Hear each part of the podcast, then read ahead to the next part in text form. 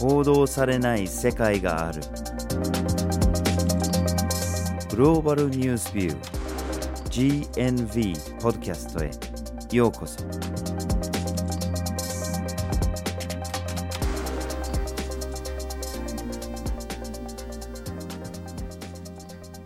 バージル・ホッキンスです。岩根あずさです。今回のポッドキャストのテーマはクラスター爆弾ですクラスター爆弾というのがそもそもどういったものかというのを簡単に説明しておくと大きな一つの爆弾の形をした外側があってその中に小さな小爆弾と呼ばれる爆弾がたくさん入っているんですね。で、それが落とされた時に大きな外側のケースがパカッと開いて小爆弾がばらまかれるというのがクラスター爆弾の仕組みです。うんただですね、この親爆弾がパカッと開いて小爆弾が落ちていった時に地面に当たって爆発しないというケースもたくさんあって不発弾と呼ばれるものが問題になっています。はいでそれが後からいじられて爆発するっていうことでこれ地雷と同じようなものじゃないかというふうにされて批判の対象になってきたんですね。でその批判から実はクラスター爆弾を禁止する条約までができたんです。しかしこの禁止条約が存在するクラスター爆弾ですけれども実は7月にはアメリカがウクライナに提供するっていうことが発表されてまた話題になりました。そこで今回のポッドキャストではまずはじめにクラスター爆弾の問題について。二つ目にクラスター爆弾を使う国作る国について。そして最後にクラスター爆弾と国際報道という3つの視点からお送りします。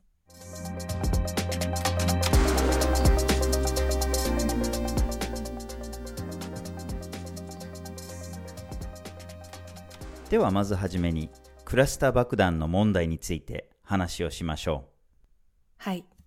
冒頭でクラスター爆弾と地雷が結構性質が似ているという話をしたのでクラスター爆弾の話をする前にちょっと地雷についても話をしておきたいと思います、うん。地雷っていうのがどういうものかというとまあ地面とかに埋められていてその上を歩いたり踏んづけたりすると体重がかかると爆発してそれによって怪我を負ったり場合によっては命を落としたりすることがある武器です。この地雷なんですけども1990年代に入ってやはり地雷がとても非人道的であるということが問題視されて禁止運動というのが活発化しました。この禁止運動を受けて1997年対人地雷の禁止条約が作られました。うはい。まあ武器が人道的かどうかっていうのはすごい微妙なところですよね。うん。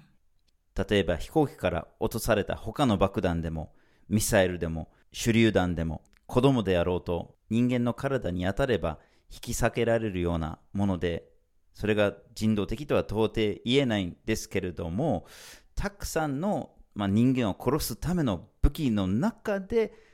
なぜ地雷がいけないというふうにされてきたのかについてちょっと話をしましょう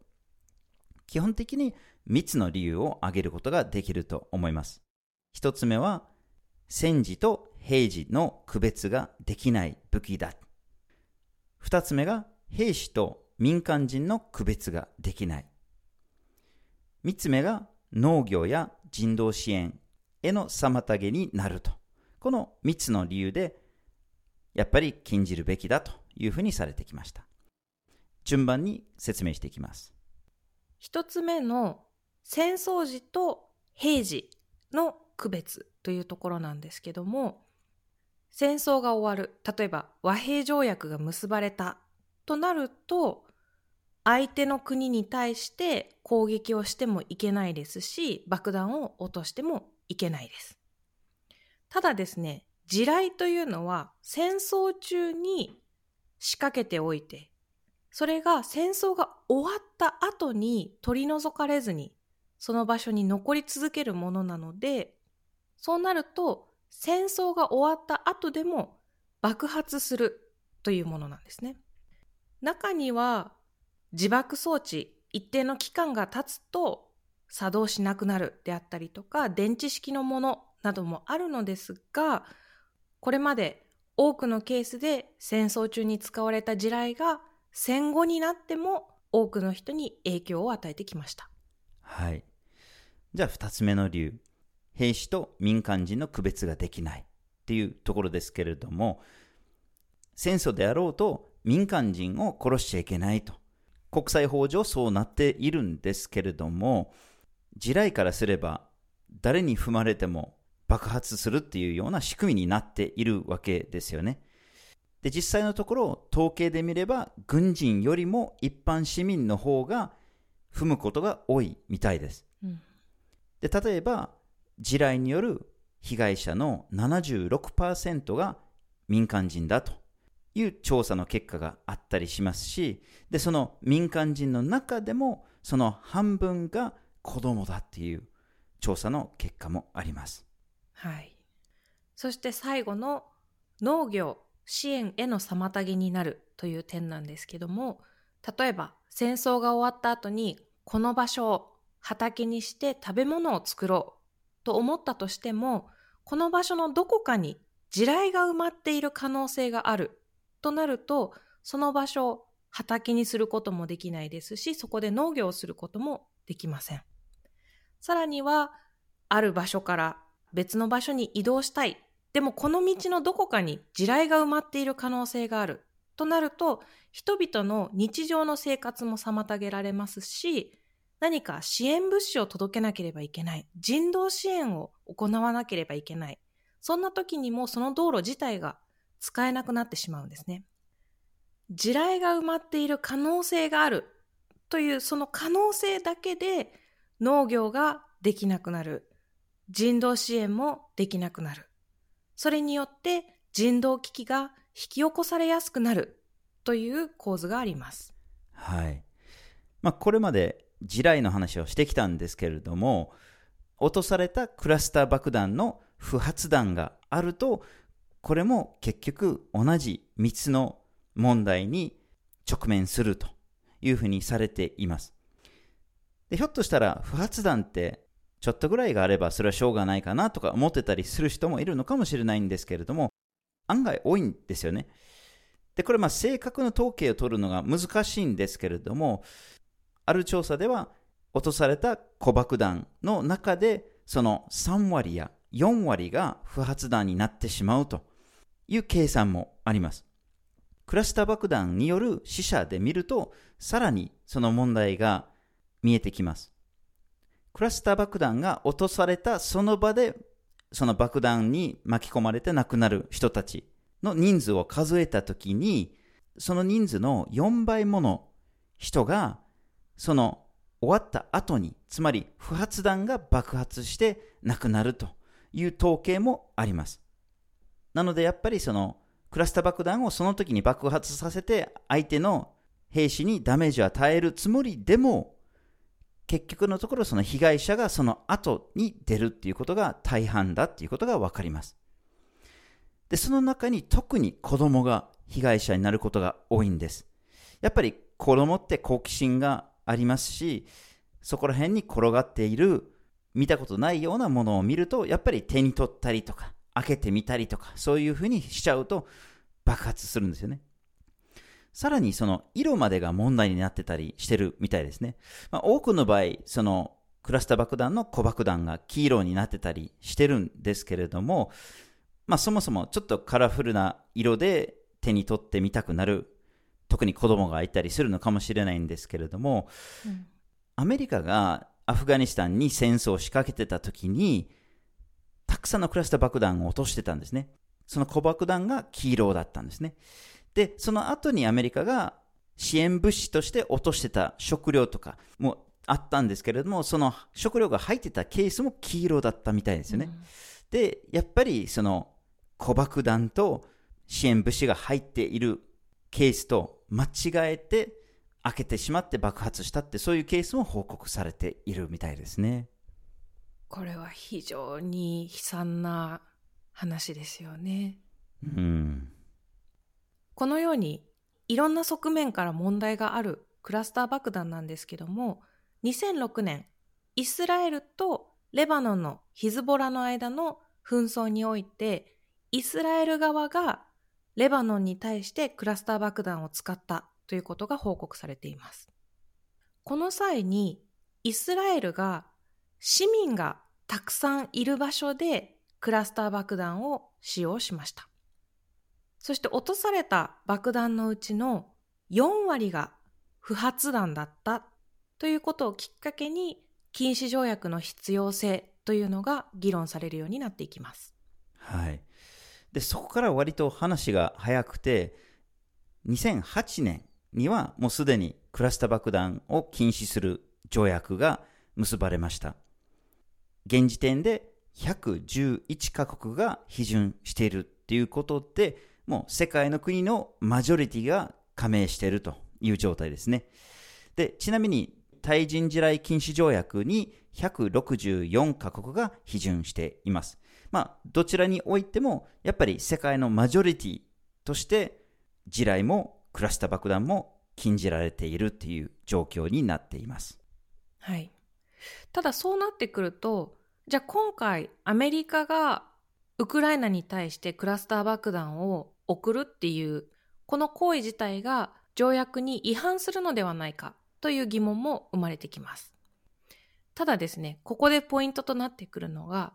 実はアメリカもウクライナもクラスター爆弾禁止条約には署名をしていません。なので、アメリカがウクライナにクラスター爆弾を送ること自体は条約違反にはなりません。では他にどのような国がクラスター爆弾禁止条約に批准していないのかというと、イスラエル、ロシア、中国、インド、パキスタンなどが挙げられます。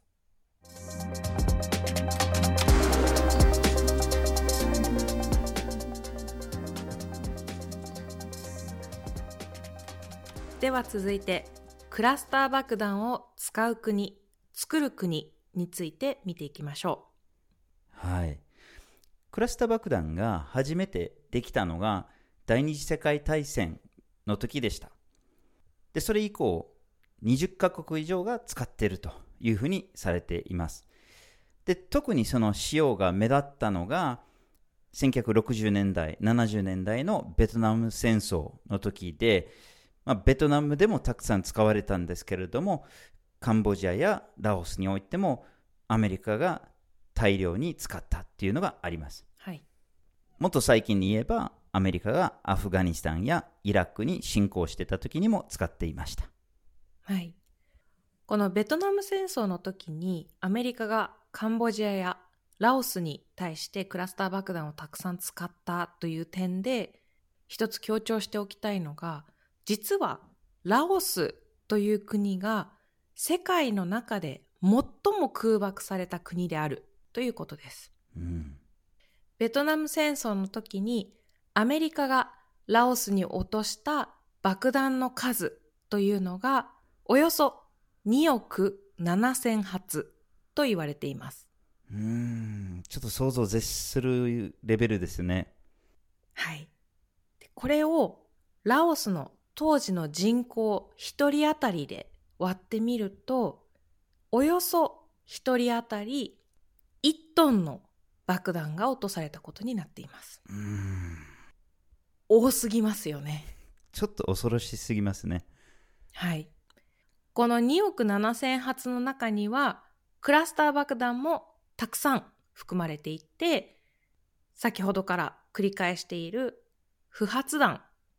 たくさんありました。この不発弾の影響もあって、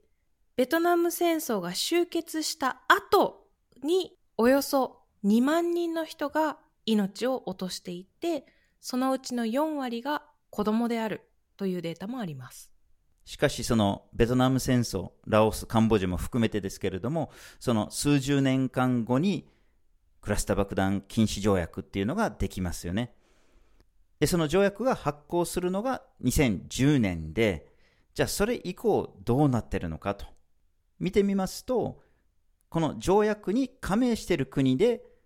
クラスター爆弾が使われているケースが確認されていないので、一応加盟している国が守っているっていうふうに言えるかもしれません。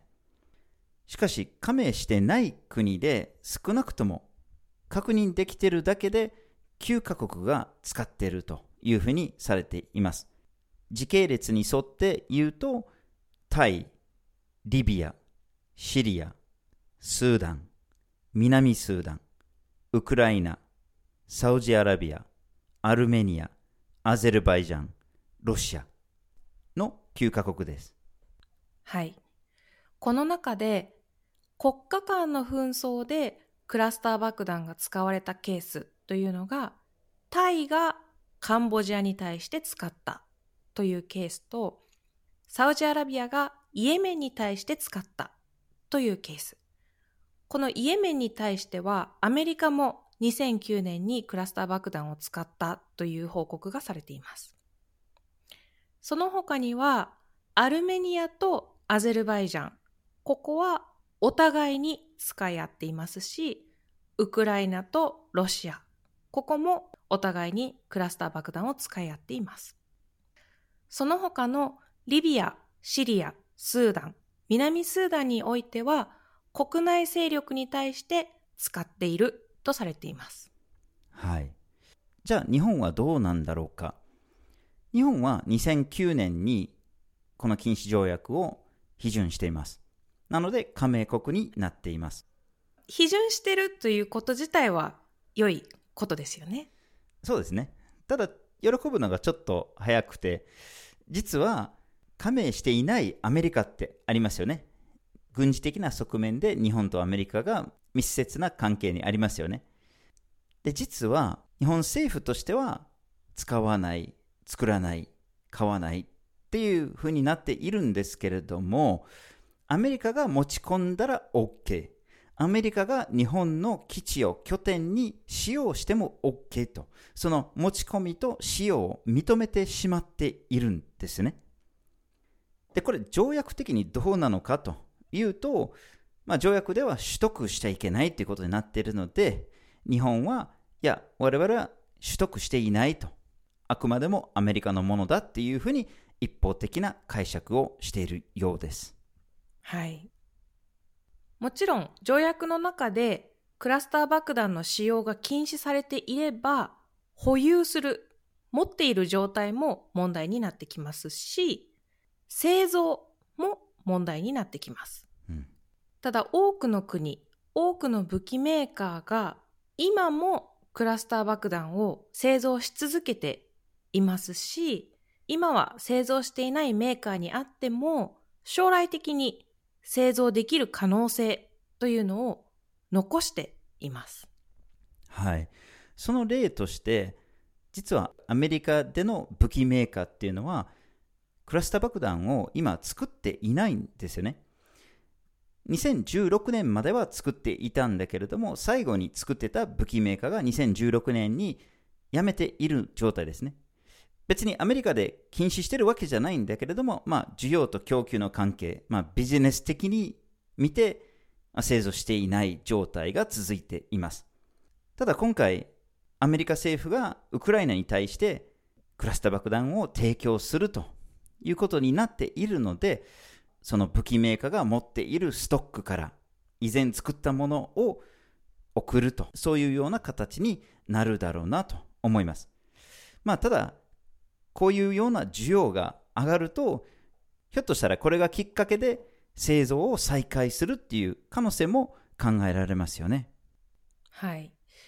まあ、もちろん武器メーカーっていうのも武器メーカー単体で爆弾を作っているわけではなくて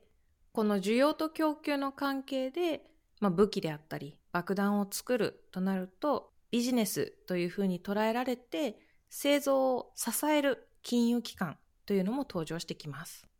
実はアメリカでクラスター爆弾を作っていた武器メーカーに対して日本の金融機関第一生命三菱 UFJ 三井住友オリックスなどが融資していたということも分かっています。つまり日本はクラスター爆弾禁止条約を批准しているんですけども日本の企業の中にはクラスター爆弾を作っている武器メーカーを支援しているものもあるということですね。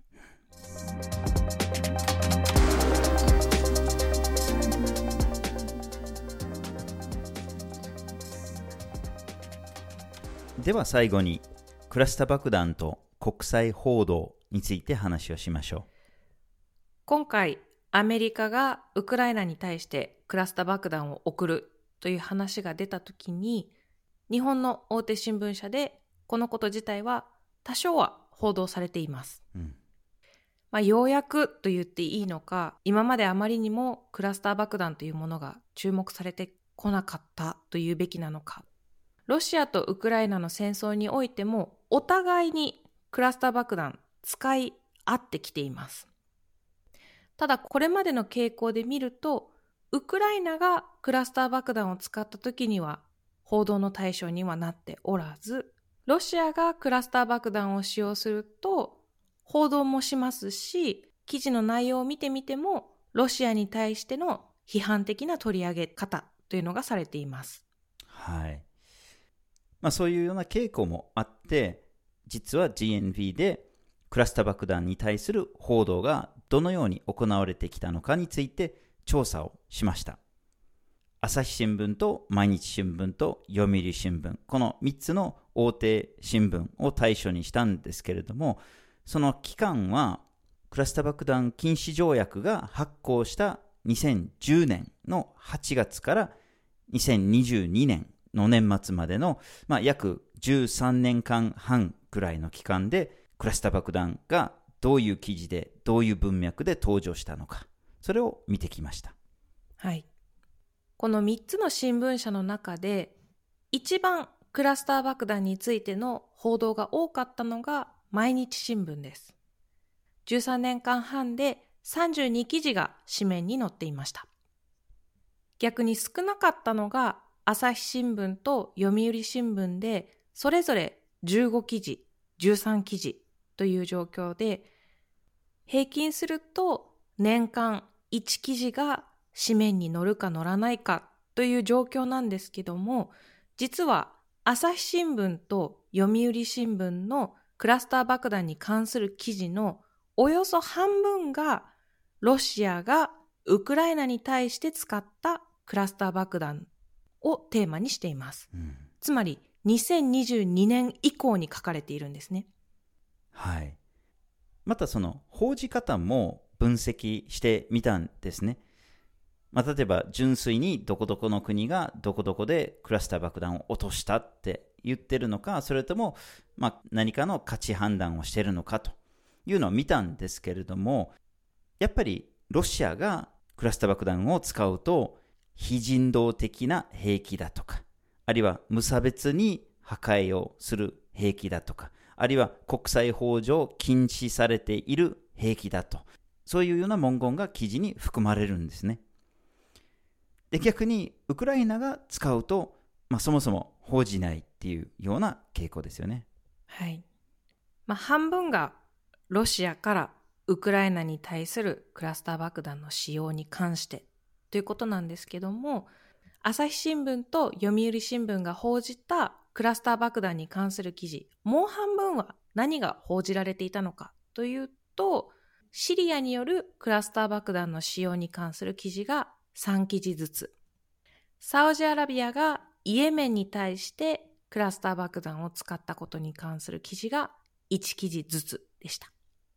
特にイエメン紛争っていうのは規模も大きいですし、GNB でも何度も何度も言ってきているように当時世界最悪の人道危機だとまで言われていた紛争なんですけども、そこに大量に投入されていたクラスター爆弾に関しては、1記事しかなかったっていうのが非常に残念です。うん、そして先ほどクラスター爆弾が使われてきた紛争というのを簡単に挙げたんですけども、他の紛争に関してはほとんど触れられていないという状況です。はい。で、朝日新聞と読売新聞とはちょっと対照的なんですけれども、まあ、毎日新聞はまだ報道量も少し多かったですし、クラスター爆弾が使われてた地域や国に関してももう少しバランスが取れていたと思います。毎日新聞が一番取り上げていたのがシリア紛争で、シリア政府が使ってたクラスター爆弾に関する記事が13件ありました。また、ロシアがクラスター爆弾を使ったことに関しては記事3件、ウクライナが使ったことに関しても3件の記事がありました。ただ、ここで言っておきたいのが、ウクライナが使用したっていうことが、ロシアの侵攻より前の話であって、まあ、ウクライナは東部で紛争を2014年から抱えているわけで、その時にウクライナ政府がウクライナ東部にある反政府勢力に対して使ってたっていうことが3件ですね。つまりロシア侵攻の前ですね。また、リビアの紛争においても6件の記事が掲載されていました。はい。朝日新聞と読売新聞では、13年間半のクラスター爆弾報道の半分が2022年以降のウクライナ・ロシア戦争に着目していたというところと比較すると、よりバランスは取れているのかなという印象は持ちますよね。ただ2022年以降に着目してみると、2022年以降にウクライナが使用したクラスター爆弾については言及がされておらず、ロシアが使用したクラスター爆弾に関する批判的な記事というのが3件あったという状態です。はい。じゃあ日本とクラスター爆弾との関係についてはどう報道されてきたのか。それも見てきました。日本がクラスター爆弾禁止条約に加盟し、ただアメリカが日本に保管することができる、使用することもできると。ということが明らかになったときに、日本のメディアがどう報じたかですね。朝日新聞と毎日新聞に関しては、まあ、この問題を取り上げていることがわかりますし、まあ、批判的に捉えているというような印象を受けました。ただ、読売新聞に関しては、この問題について一つだけ記事を掲載していまして、しかも、この現状については批判をしていないというような内容でした。はい。今回、クラスター爆弾というものを見ていく中で、地雷との共通点なんかも挙げながら見てきたんですけども、対人地雷っていうのは、やはり世界各地で起こった市民運動というのが一つの大きな波となって禁止条約が発行されるというところまでこぎつけることができました。もちろんクラスター爆弾禁止条約というのも存在はしていますし、そこに世界の過半数の国が加盟してはいるんですけども、実際には使われ続けている状態です。今現状でロシアもウクライナにクラスター爆弾を使用していますし、ウクライナもロシアに対してクラスター爆弾を使用しています。さらに、禁止条約の発行以降も世界各地でいろいろな紛争の中でクラスター爆弾というのが使用されて、たくさんの人が犠牲になってきました。アメリカがウクライナにクラスター爆弾を提供する決定をして実際に提供している中、やはりここで市民が立ち上がってこのクラスター爆弾の使用というのを完全にやめるという方向に持っていく必要があるのかなと思います。そうですよね。ただ今回はどこまでそれができるのでしょうか、うん、市民運動は地雷禁止条約に関してはすごい大きな役割を果たしたとしてもこういうような市民運動っていうのはやっぱりメディアによる注目からやっぱり力をもらうものですよね。まあ、それに頼る側面があると思います。日本の報道もクラスター爆弾に対する批判的な立場を取れば多くの人がそこから刺激を受けることになりますし、そもそもその使われている現状も知ることができます。ただ日本のメディアはやっぱりアメリカや日本政府の他の同盟国とか味方に対しては優しいっていうような傾向もありますし今の日本のメディアっていうのはロシア、ウクライナに関しては決して和平を求めるような報道になっていませんよね。どちらかというとロシアを倒さなきゃいけないと戦争を煽るような報道になっていると言っても過言ではないと思います。はい。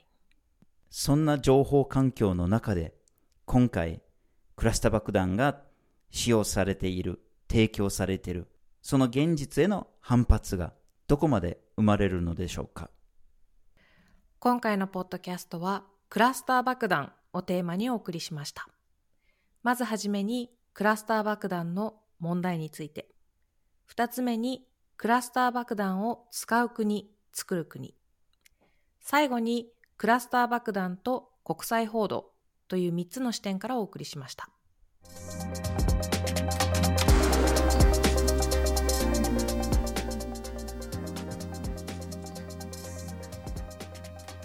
GNV は毎週木曜日19時に新しい記事をアップしています。火曜日と土曜日には1枚ワールドもアップしています。Twitter、Facebook、Instagram でも発信しています。